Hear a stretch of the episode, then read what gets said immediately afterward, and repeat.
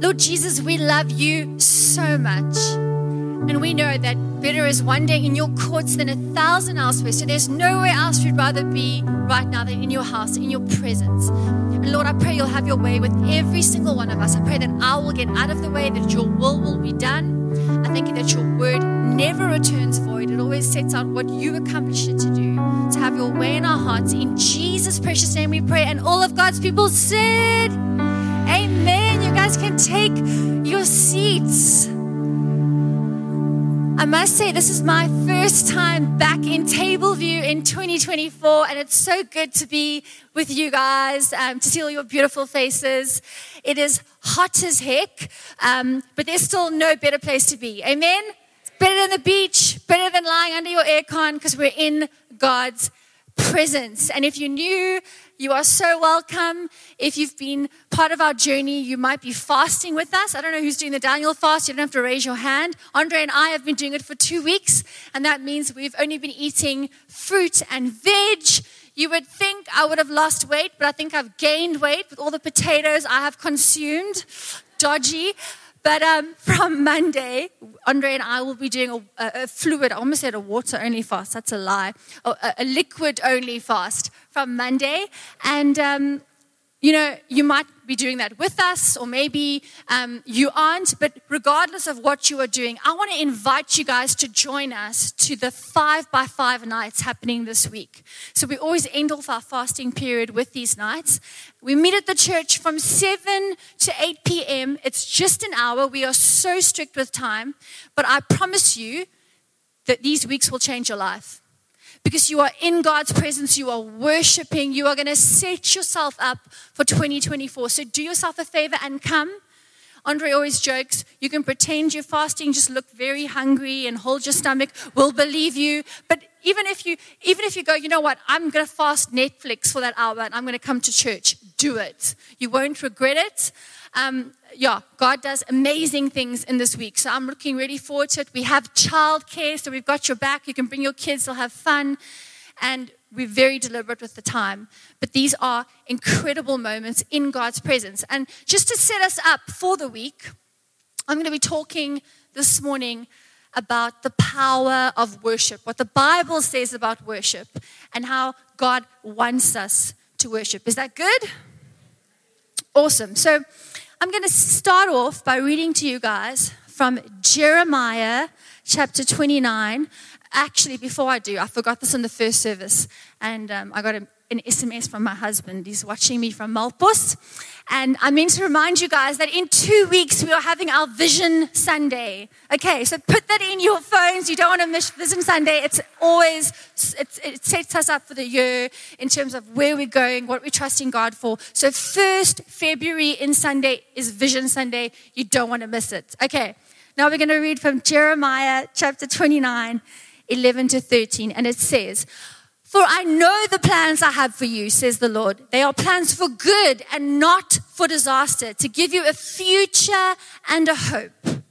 That's a familiar verse. Hey, a lot of us know that verse, but what a lot of us don't really uh, focus on is the qualifier to this piece of scripture. This is the last part, and this is what it says If you look for me wholeheartedly, you will find me.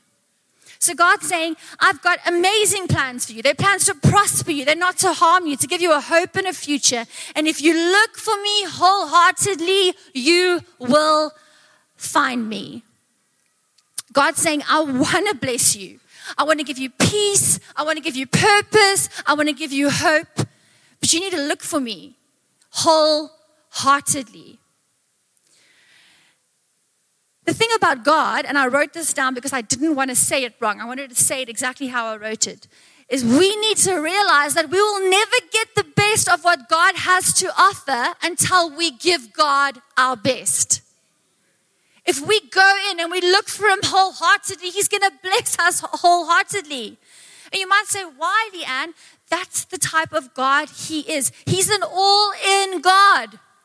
He's not a one day a week God or a 50 50 God or uh, when we feel like it God. He's an all in God. The Bible actually says He's jealous for us. He's jealous for our attention, for our heart, for our time. He wants to be with us. And so he wants to be our priority. And he wants us to worship him like he's our priority. I've invited you guys to come to the nights of worship. And just to break it down, obviously, we experience worship here at church by singing. That's one of our expressions of worship, right? We just had a time of praise and worship. But what exactly is worship? What, what is a good definition of worship? I've looked that up for you guys, and I love this definition because I think it's, it makes a lot of sense. Worship is love expressed. Worship is love expressed. So basically, worship is an expression of what you love. Are you guys with me? So, if that's what worship is, would you agree that every single person in this room is worshiping something? Because we all love something. So, we all are worshiping something. Some of us aren't even aware of what we worship. We might be worshiping our children, we might be worshiping our careers, it might be our partners, it might even be a dream of what the ideal life would look like. But all of us are chasing after and worshiping something. And the reason why we're all worshiping something is because that's how we were designed. We were designed to worship. It's like in our DNA, we can't fight it. We were designed to worship God, but if we're not doing that, we're going to put our love and our devotion on something else, and we'll worship something else besides God. Matthew 22, verse 37, Jesus says, Love Lord your God with all your heart, all your soul, and all your mind. God's saying to us, if you are going to love me, love me with everything, every part of your being. John 4, verse 23, it says, Yet a time is coming when the true worshippers will worship the Father in spirit and in truth, for they are the kind of worshippers the Father seeks. What is God saying? He's saying, when you worship me, worship me fully. Worship me all in. Worship me with every part of your life. Now, just interestingly, you guys all know that the Bible was not originally written in English, right? Um, over the holidays, my daughters and I, we actually watched this Netflix show. I don't actually think it was made by Netflix, but it was on Netflix. It was about, um, about Mary. It was a musical. Did anyone else watch it? It was actually very cool. It was about the birth of Jesus and Mary. And um, actually, I don't even know why I went down this road. Oh, yes, of course, because you see that they, they spoke, the Bible was written in ancient Greek. That's what I'm getting at. Okay, so, so Jesus was not British, and the Bible was not written in English. It was written in ancient Greek. And why I'm telling you guys this is that ancient Greek was way more expressive than the English language, way more expressive. And so, for every one word that we have in the English vocabulary, there are four words in the ancient Greek. Crazy, hey? So, the Bible was a lot more specific than, than how we would read it. And so, it often helps to go back to the root word to actually understand. Are you guys with me? Now, if you look at the ancient Greek and we're talking about worship, the word that they used in the ancient Greek was proskuneo. Okay? Worship in the ancient Greek is proskuneo. And if we had to look at the actual meaning of it, this is pretty interesting. It means to kiss, but not romantically. I'm going to give you the proper definition. It says to kiss the hand of a superior. Okay, so can sound a bit odd, but I like this example. They say you can liken it to the kiss of a dog licking its owner's hand. Okay? Bear with me. Do we have any dog lovers in the house? Dog owners, maybe if you just own a dog, you don't have to love it. If you own a dog, you will understand. Okay? Um, in our family, Andre and I have been through a few dogs, but our very first dogs, um, we did what a lot of young couples do. We thought, okay, we think we're ready for kids, but let's first test drive some puppies, you know, see if we're responsible enough and we got these basset hounds, and we fell madly in love with these dogs. It's actually embarrassing. We went on holiday and we would stare at pictures of the dogs on the phone and miss them. It's like lame, hey? We, we love these dogs. Where they slept in our bed, And then when the babies came, it was like, oh, flip, this dog's so big, he's going to roll on the baby. So we put a sleeper couch in our room for the dog. Some of you are, yeah, it's a bit, a bit much. But we loved this dog. Well, the two of them, Harold and Bella. But you know what's even crazier is that the dogs loved us more than we loved them, and we loved them a lot. The dogs were crazy about us. So crazy that when we went to work, the dogs would howl all day long. These two basset hounds. And I'm sure you guys can understand our neighbors were not impressed with us. So we got a couple of threatening letters and it got a bit ugly. And then eventually we, listen, we tried doggy daycare. We took them to my mom's house to play with her bull terrier, and her bull terrier ate half the basset hound's ear off. So that didn't work. And eventually, with very heavy hearts, we, Andre drove these basset hounds to a farm. And he cried all the way there and all the way back. I think he cried for about a week. Um, and eventually we got Bella back for like the last three years of her life when we'd moved into a, a bigger property. So that was amazing. But these dogs adored us so much. Now we've got our daughters and we've got another two, another set of dogs, because they always say it's better to get them in a, in a pair. And these are miniature Yorkies. And we thought we're going to get these tiny little dogs because they, their mouths are so small they can't eat our furniture, which the Basset Hounds also did. Now, Charlie is the baby, he's the puppy, okay? And Charlie looks like a miniature panda bear. He's super cute, he's black and white. Um, and he loves our girls. So every night he will run into the girls' bedroom when they go to bed. He'll curl up with, with either one of the girls. They are his favorite because they play with him and they're fun.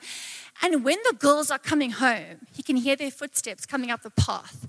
Charlie goes crazy okay? He starts to go into like a mad tiz. He'll run around in circles. He'll jump up and down. He'll start to squeal because the girls are coming home. It's almost like he's yelling, They're here! They're here! They've come home! And all he wants to do is give them a kiss, right? And if you get that dog like 10 centimeters away from your face, his tongue will shoot out and he'll give you a big sloppy kiss right over the mouth. And I tell the girls, now I have to deworm you again. Don't let him kiss you in the face because he also eats poo. This is really gross. I don't know why he does it. They say something's missing from his diet. I, okay, it's gross. But he will give you a kiss, a warning if you ever come to my house. Charlie will kiss you. But he, especially the girls, he's obsessed with them. And literally, if the garage door goes up, he also knows they've come home. Again, he starts to spin around. And sometimes he even runs up on the dining room table and then off the other side. And literally, he's yelling, They're home, they're home, they're here, my girls are here, I'm going to be around them, I can't wait. He's like ecstatic. And he's ready for that kiss. Are you guys getting the picture? A dog wanting to, to, to give his owner a kiss hello, that, that adoration, that worship. That's how we should be with God. I get to go to church. I get to be in His presence. I get to wake up and worship Him. I can't wait because His presence is here. The Bible says when we worship, we get into His presence. It says we enter His gates with thanksgiving and His courts with praise. And we need to actually approach worship with that excitement, with that expectancy, like Charlie does with the girls. Some of us worship God like a cat. Let's be honest. I've had some cats. We don't have cats anymore. I'm not even going to go there. It's a horrible story. But these cats, they also like to sleep on the dining room table. That's where Charlie learns it from. But unlike Charlie, if the garage door opens and the cat was suntanning, he's like, Leave me alone. Don't bug me. Don't touch me. Like he'll hiss at you if you come close because he's chilling. The only time he'll come and give you a little bit of attention or a purr is if he's hungry, right? When he needs something. Some of us will only go to God when we need something. Otherwise, we're like, leave me alone, I'm good. I'm just doing my thing. Just me. It's just me, eh? But we need to worship God a little bit more like a dog.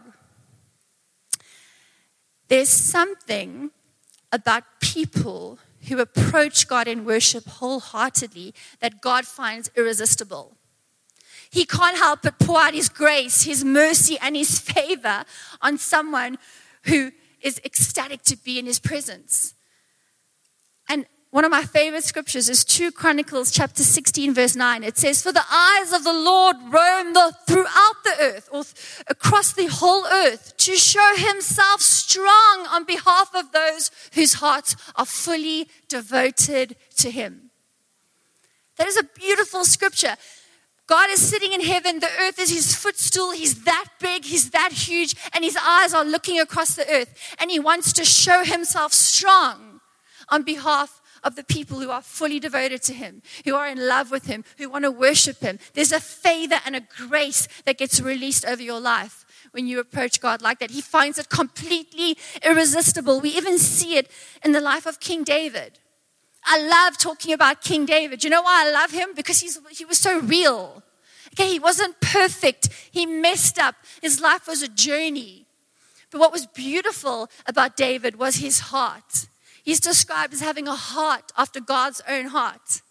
And because of that, he was anointed as king. And because of that, God used him powerfully. Not because he was perfect, not because he always got it right, because in his heart, he wanted to please God. He was desperate to be around God's presence. He was a worshiper. He wrote most of the Psalms. You just have to open up the book of Psalms and you see David's heart was to worship God. And then we read in 2 Samuel chapter 6, from verse 20 to 22, how when David was king, the Ark of the Covenant had been stolen. Now, before we had the Holy Spirit, so before Jesus died, God's presence was carried in the Ark of the Covenant. Now, because Jesus went to the cross, we get the Spirit of God inside of us, the Holy Spirit, which is incredible. But in those days, the Ark of the Covenant would carry the Spirit of God and it was taken away. And David managed to get it back.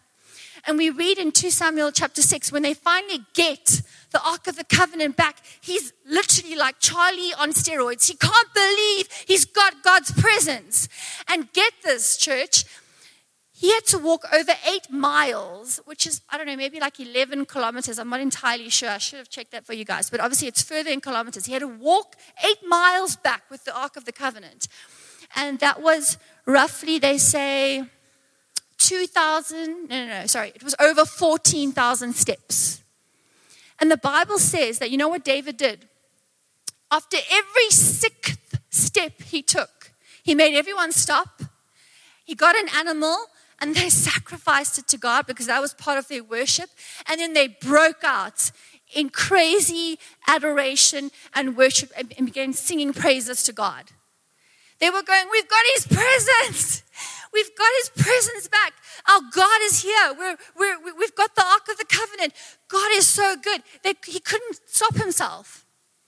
And if you actually work it out, it means that He sacrificed an animal and broke out into exuberant worship 2,347 times over an eight mile walk. That's devoted worship, isn't it? It's mind blowing. And God said, That's what I'm looking for. Someone who's going to worship me in spirit and in truth, who's going to love me with their soul, with their mind, with all their strength. And David, after stopping every six steps to offer a sacrifice of praise, a burnt offering, break out in worship, he gets back. And his wife is not impressed. Okay, he was married to the daughter of Saul, and she like has a go at him. She's like, You just made an absolute fool of yourself, like disrobing in front of the slaves, um, dancing around, and, and you know, what kind of a king acts like that? And this is how he replies to her. Reading to you guys from 2 Samuel 6, verse 20 to 22. He actually says to his wife, It was before the Lord who chose me rather than your father or anyone else in this house when he appointed me ruler over the Lord's people, Israel. And I will celebrate before the Lord, and I will become even more undignified than this. So he's basically telling her, You think that was extreme? Like, there's more to come. This is my God we're talking about. There's no limit to how much adoration and praise I'm going to give him. Now, let's be honest. I'm sure there's a lot of us in this room that would have thought the same as, as David's wife. That's a little bit over the top. It's a little bit weird. Just me? Just me again. But you go, geez, every six steps, David. Some of you probably even think, like, we go a bit over the top here on a Sunday. Like, you know, they, they slam those drums just a little bit too hard. And why does the electric guitar have to be that loud? And why does Martine have to jump so much? It's a little bit over the top. But I want you to think about this. I was joking with the first service, but this really did happen. Yesterday, I'm sitting upstairs doing my sermon, and it's my own fault because I, I, should have been finished by Friday. That's always my goal, but I wasn't. And I could hear Andre downstairs screaming at the TV. And I was like, and you know, I kind of saw it, it was a rugby game. And then, like, an hour later, he's screaming at the TV again. And I'm like, don't you have a sermon to do? Because he's preaching at Melkbos, you know. And he, I'm like, how many rugby games are you going to watch? It's like, seriously, you know? And I'm just jealous because he's having fun and I'm like, not that I wasn't having fun prepping, but you guys are with, yeah, I'm just being honest here, okay. But he's getting really excited and he's making a noise and I'm trying to concentrate and I'm trying to, you know, hear from God and, and he's just shouting at the TV and getting so excited. And it made me think, you know, before the Stormers moved to, okay, they were playing in France yesterday, but before they moved to, to Cape Town, they used to play at Newlands, right? And I remember getting caught up in those games. I was actually a big rugby supporter. And um, I remember we would have to leave the house so early and park kilometers away from the flipping stadium. And then we'd walk. And firstly, those tickets cost a fortune. If you wanted decent tickets, they, were, they did not come cheap.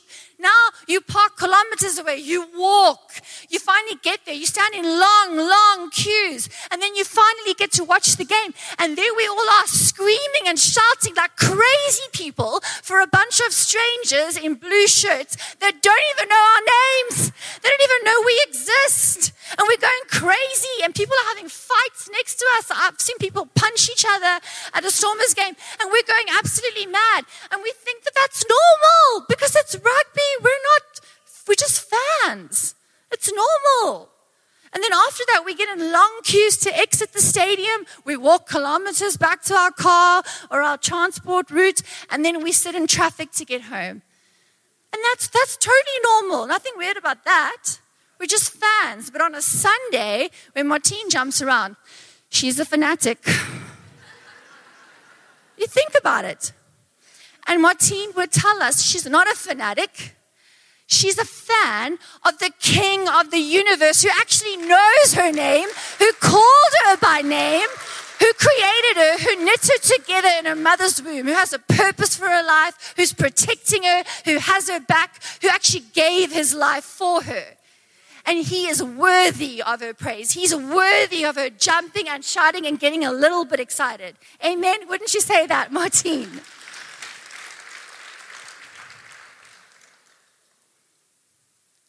We actually see the disciples do this at Passover. If we read Luke chapter 19, verse 37 to 40, I'm going to read from the Message Bible, but it says, Right at the crest where Mount Olives begins to descend, the whole crowd of disciples burst into enthusiastic praise, all because of all the mighty works they had witnessed. Remember, they had seen blind people suddenly be able to see, they had seen lame people walk, they'd seen so many healings and miracles. They had a reason to get excited.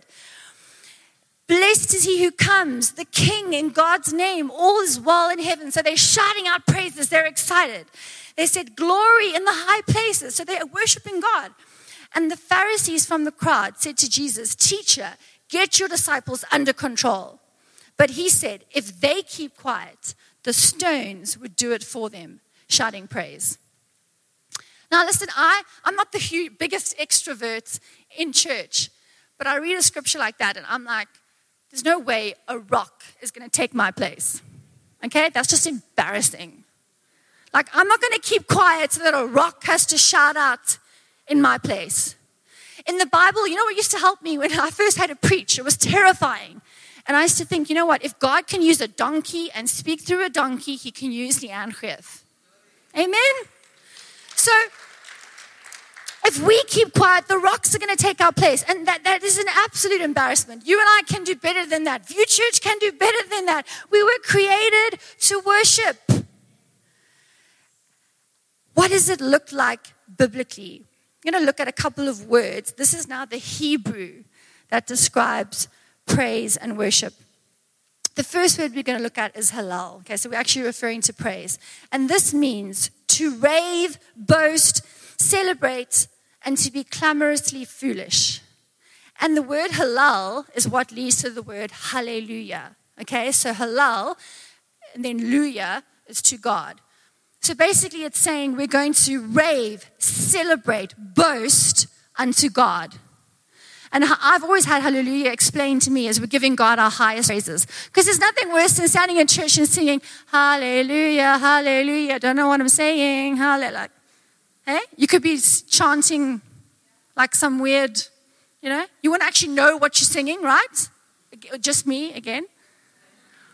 You're singing highest praises to God. I'm celebrating God. I'm lifting God up. That's what hallelujah means. I'm going to rave. I'm going to boast about his goodness. I'm going to give him his highest praises. Psalm 35, verse 18, actually uses the word halal. And it says, I will thank you in front of the great assembly. I will halal you. So I will celebrate, rave, boast about you, and get this, before all people.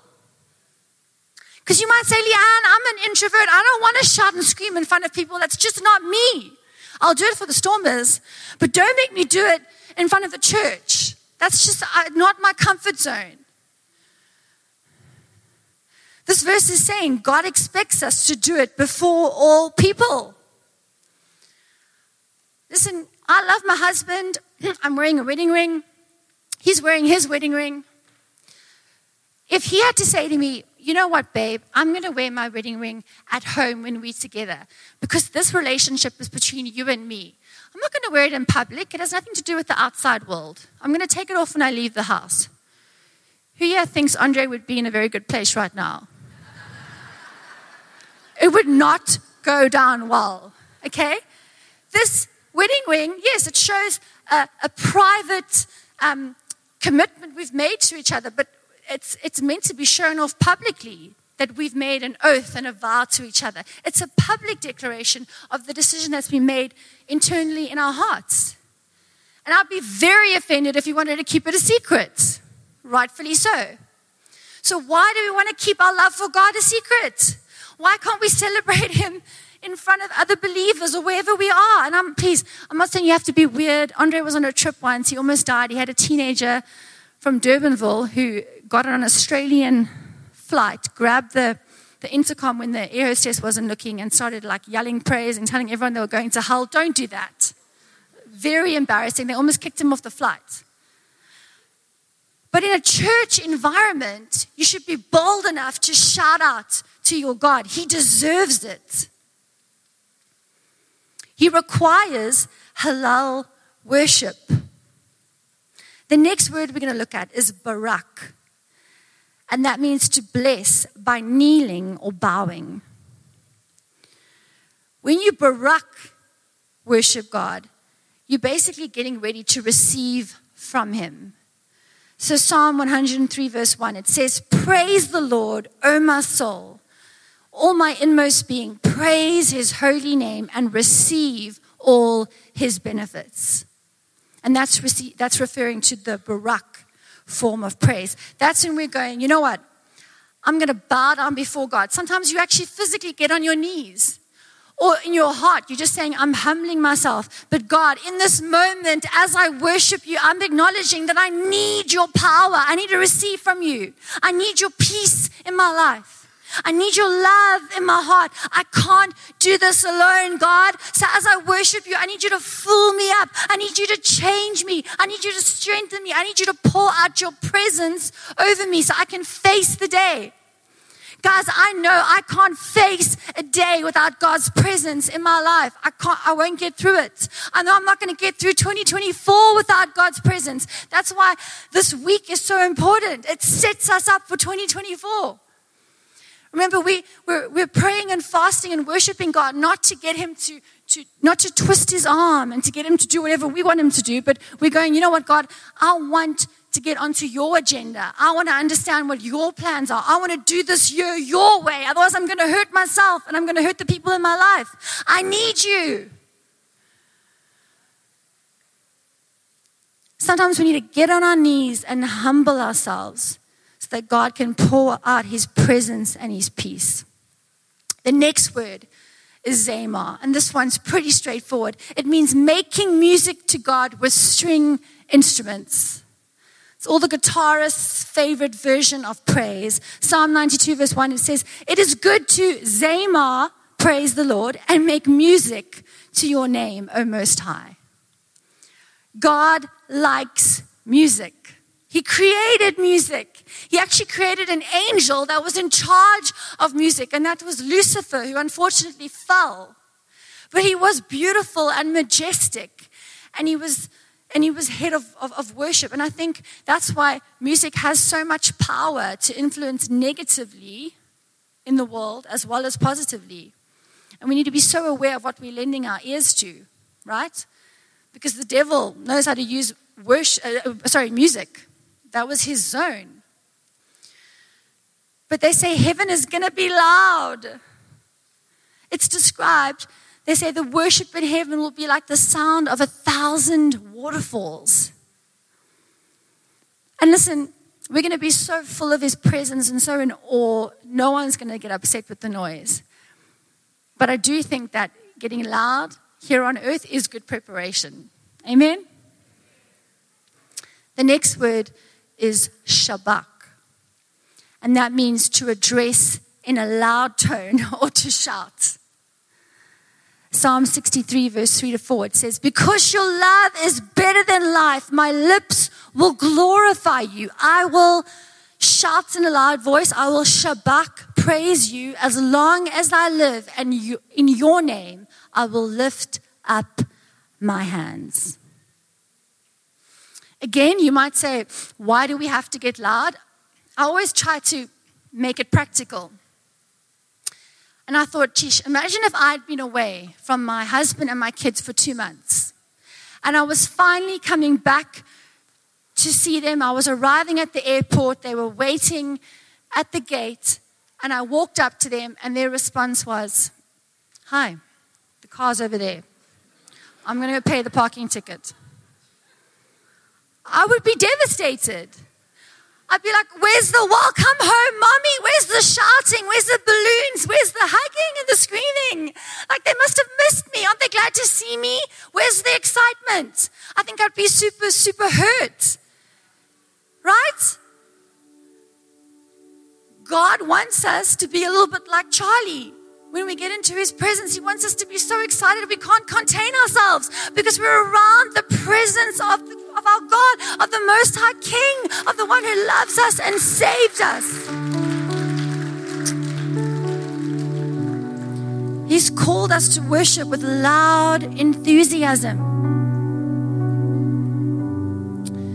The next one is tauda, which means to lift your hands in adoration my youngest daughter, Zara, she's nine now. Can't believe they're getting so big, my daughters.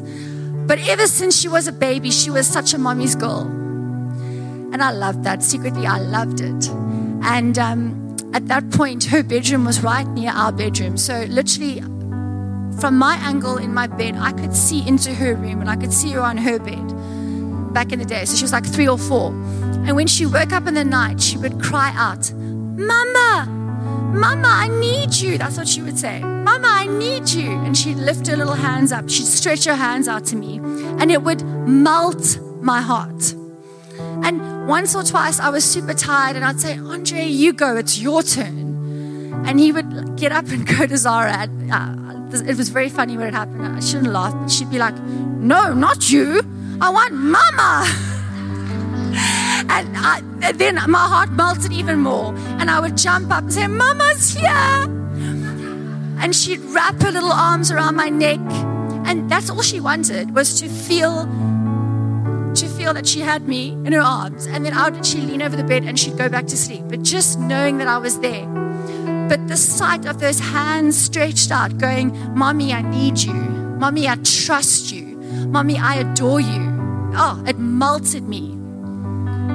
And it just makes me think God's saying, I want you to worship like that with your hands up, saying, God, I adore you. I need you. I love you. I want you. what that does to God's Father heart for us.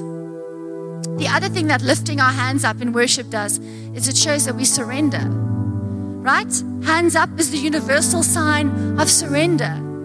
Also, I love to tell the church when you're lifting your hands, it isn't some weird, creepy thing. You're just saying, God, I'm surrendering. Have your way in me because I need you. I love you. I trust you. I want you.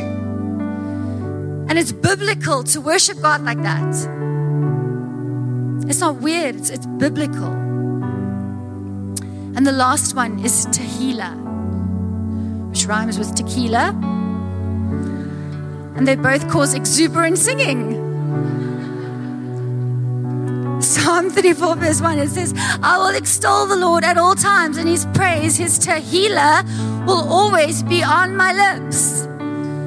So, worship should be fun. We should be excited because we're in the presence of the King. And I'm going to sing exuberantly, even if my voice is so off tune, even if I wasn't given a musical bone in my body my God gave me his best. He gave me his one and only son. Jesus went to the cross for me. Come on. He gave me everything for heaven's sake. And I'm going to worship him with my best. Hebrews 13, verse 5, it says, Through Jesus, therefore, let us continually offer to God a sacrifice of praise, the fruit of lips that openly profess his God's saying, I know that sometimes it's going to be a sacrifice. You're not always going to feel like shouting or jumping or lifting your hands, but you know what? Because you love me, I'm asking you to bring a sacrifice of praise. You guys have only heard me speak for about 25 minutes now, and you're probably going, I, I know what this woman values and loves. Clearly, her kids and her husband, she can't stop talking about them. Hey, and I do love them. I love them so much that I will drive for miles and miles to get my daughters to their netball and their singing and their. I've just read, redone grade five with the oldest one. And I spent hours studying with her because I love her. It was a sacrifice, but I do it gladly. And I don't expect anything in return because I love her. It's my joy, it's my privilege. God's going, I want you to love me. So that a sacrifice of praise is something you'll do gladly because I have your heart. You see, my husband and my kids have my heart. And because they have my heart, everything else follows. My money, it cost me a fortune. My time, my talent, I'll, I'll give it all to them because I love them. But I'm also very mindful that when you hear me speak, my first love shouldn't be my husband and my kids, it should be my God because every good thing I have in my life comes from Him. It's a gift from Him, it's by His grace, it's for His glory. I would be nothing without Him. I'm so aware of that. I wouldn't have my husband, I wouldn't have those kids. It's all by His grace and it's for His glory. So He needs to be my number one love, my number one desire. Like subs were saying, wherever your heart is, your time, your talent, and your treasure will gladly follow. And God just wants your heart. I love Pastor Chris Hodges, and I was listening to a lot of his talks on worship as I was prepping. And he, he tells the story of the musical Fiddler on the Roof. Anyone watch that musical? Martine has. I actually haven't, but obviously now I've, I've read up about it. And it's set in Russia, and it's about a Jewish family. And in those times, you know, if you were Jewish, you weren't allowed to choose a spouse. You were, you were, there was a matchmaker who would choose your spouse for you. And basically, in this musical, there's a big clash because this, this Jewish man's daughters are all falling in love organically and they want to choose their own husbands. And their dad's going, No, but that's not the way we do things. The matchmaker says it's this one. And there's this, this clash between what does he do? Does he let them choose? Does he force them to marry the person that he's chosen? And then while he's going through this process, he starts to think about his own wife. He's been married for like 25 years. And he goes, Geesh, we were, we were match made. And so when we met, we weren't in love. And I wonder if she loves me now after 25 years. And so he actually says to her, he goes, like, do you love me? Like, it's been 25 years. Do you love me? And her reply is, For 25 years now, I've cooked for you. I've milked your cows. I've cleaned after you. I've served you. That's her response. Like, and of course, the sad thing is that she's totally actually missing the whole point. He's not asking, What have you done for me? He's going, Do you love me? Like, do, do I have your heart? And God, He really just wants to know do you and I love Him? He doesn't want us to go, listen, yeah, I, I really don't want to go to hell. I, I want to escape the flames. So, God, I've come to church every Sunday. I even joined a dream team. I did this, I did that. I even, you know, I, I even gave um, a homeless person some food. Like I, have done all my good deeds. God's going, I, I don't, I don't want that. I want your heart. Do you love me? Because He loves you fiercely. He loves you so much, He keeps track of the amount of hairs you have on your head. He loves you so much, He knit you together in your mother's womb. He loves you so much, He has a specific plan for you. He's got good plans for you, a purpose, a hope, and a future. But He wants to know do you love Him? Does He have your heart? You might be saying, Leanne, I don't know if I'm in love with Him. That's okay.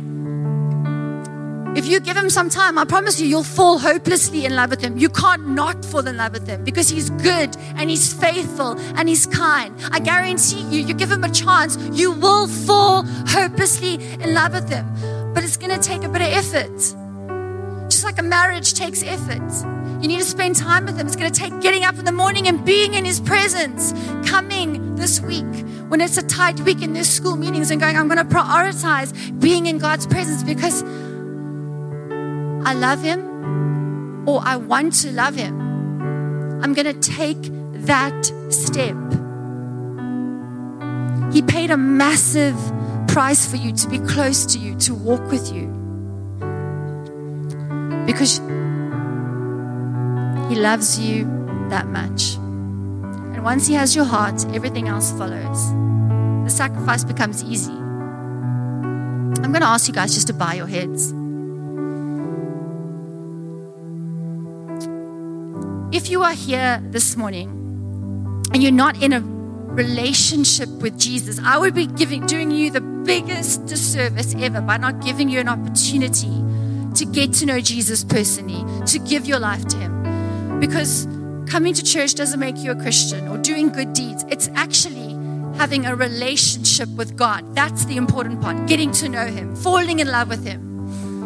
And so, if you haven't given your life to God, I want to give you an opportunity to do it right now. It is the best decision I ever made, and I can guarantee you it's the best decision you will ever make.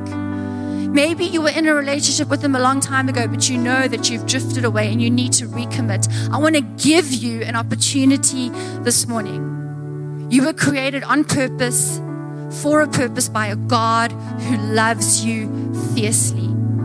So I'm going to count to three and I'm going to ask you to lift your hand if you want to give your life to Jesus or if you want to recommit. And the reason I ask you to, to raise your hand is because something happens when you make that public confession. Jesus actually says in the Bible, if you will stand up for me in front of men, I'll stand up for you in front of my Father in heaven. So, with every eye closed out of respect, if you want to give your life to Jesus, one, God so loved the world. Two, that He gave His one and only Son. Three, you can pop your hand up boldly so I can see it. Just pop it up. I see that hand. I see that hand. That's amazing. I see that hand. I see that hand.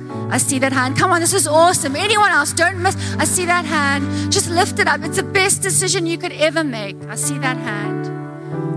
Come on, you were created on purpose. I see that hand. I see that hand. This is amazing. You were created on purpose for a purpose. Okay, church, can we pray together as a family because we are in this together? I see that hand. We're going to pray together. Is that good? See that hand? Awesome.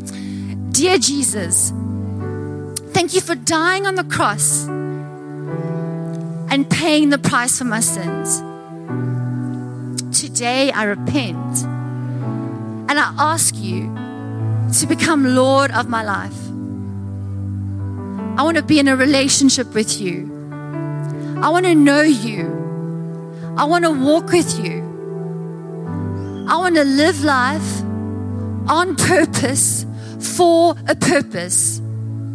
Thank you that I'll never be alone. Thank you that you love me.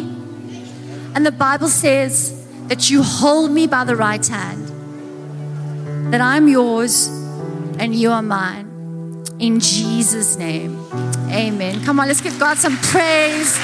The whole of heaven has a party when one person prays that prayer. And I just want to encourage you guys. You know, we always say when you, you give your life to Jesus or you recommit, you've hit a spiritual home run. If you're playing baseball, no one hits a home run and stops at first base. That's crazy. You run all the bases. So I want to encourage you. There's a prayer team on the side. If you want prayer or join a view group, connect with someone. But don't just stop at first base.